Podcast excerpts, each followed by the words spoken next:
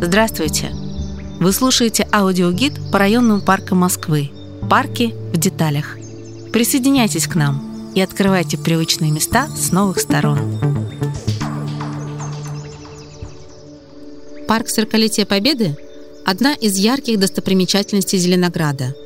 Он расположен вокруг большого городского пруда и включает в себя, собственно, парковую территорию вдоль северного берега пруда и красивый дендрарий – находящийся на противоположном берегу. С восточной стороны их связала смотровая площадка с видовыми качелями, а западной – уникальный пешеходный мост. Начнем путешествие с Озерной аллеи. От автобусной остановки Дендропарк, рядом с которой находится главный вход в природную часть парка. Представьте, здесь высажено более 70 пород деревьев и кустарников – есть даже особый вид – клен приречный. Его в Японии используют для создания миниатюрных садов бонсай. Встретится вам и русская сакура – яблоня Недзветского. В период цветения она усыпана пурпурными бутонами и розовыми цветами и похожа на фантастическое розовое облако. К осени на яблоне появляются фиолетово-красные плоды с розовой мякотью. Можно сказать, что дендропарк появился в Зеленограде благодаря мечте. Много лет назад местный житель и по совместительству кандидат сельскохозяйственных наук Марк Афанасьевич Трохан задумал создать здесь сад, в котором бы все росло и цвело круглый год. Для этого он привозил экземпляры растений со всего Советского Союза, и не только. В идею создания коллекционного сада непрерывного цветения вмешался суровый российский климат – но стараниями Марка Афанасьевича в парке было высажено более 70 сортов растений. Некоторые из них уникальны даже на своей родине. Вот, к примеру, ясень пенсильванский. В Америке это исчезающий вид, потому что там его уничтожает вредитель – златка. А в России у златки нашелся естественный враг – перепончатокрылое насекомое-наездник.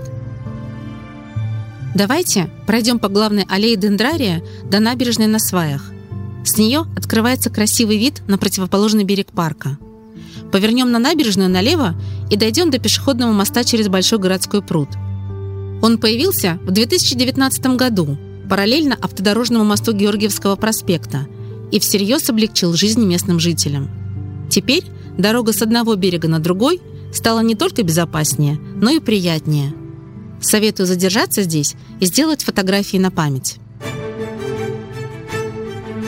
Проходим по мостику мимо лодочной станции. В теплое время года здесь можно арендовать лодку для большого водного путешествия.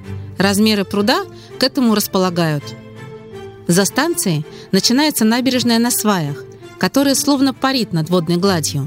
Прямо на ней разместились деревянные шезлонги и удобные скамейки. В солнечные дни свободных мест здесь практически не бывает – а по вечерам набережная превращается в лунную дорожку, которую легко увидеть с высоты птичьего полета. Такой эффект возникает благодаря подсветке, вмонтированной прямо в перила. Всю эту красоту создавали архитекторы бюро 1541. Помимо эстетического, у этой набережной есть и экологическое предназначение. Так, авторы проекта открыли нам доступ к прогулкам вдоль пруда без вреда для прибрежных растений – ведь если бы набережную делали по береговой линии, это могло нанести непоправимый ущерб шаровидным ивам у воды, да и не только им.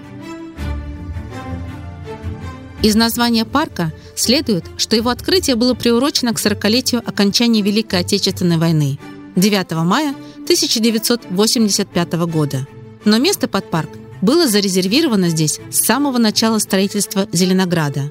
В проектах созданных архитектурной мастерской еще во второй половине 60-х годов прошлого века, будущий парк должен был стать связующим звеном между центральной площадью и большим городским прудом, располагаясь на нижней террасе, спускающейся к водоему.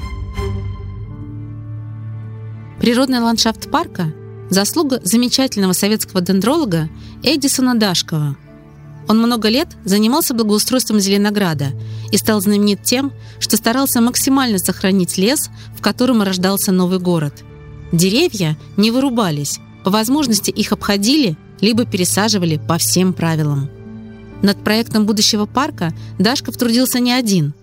Архитекторы Лариса Митайкина и Юрий Свердловский разработали проект партерного парка.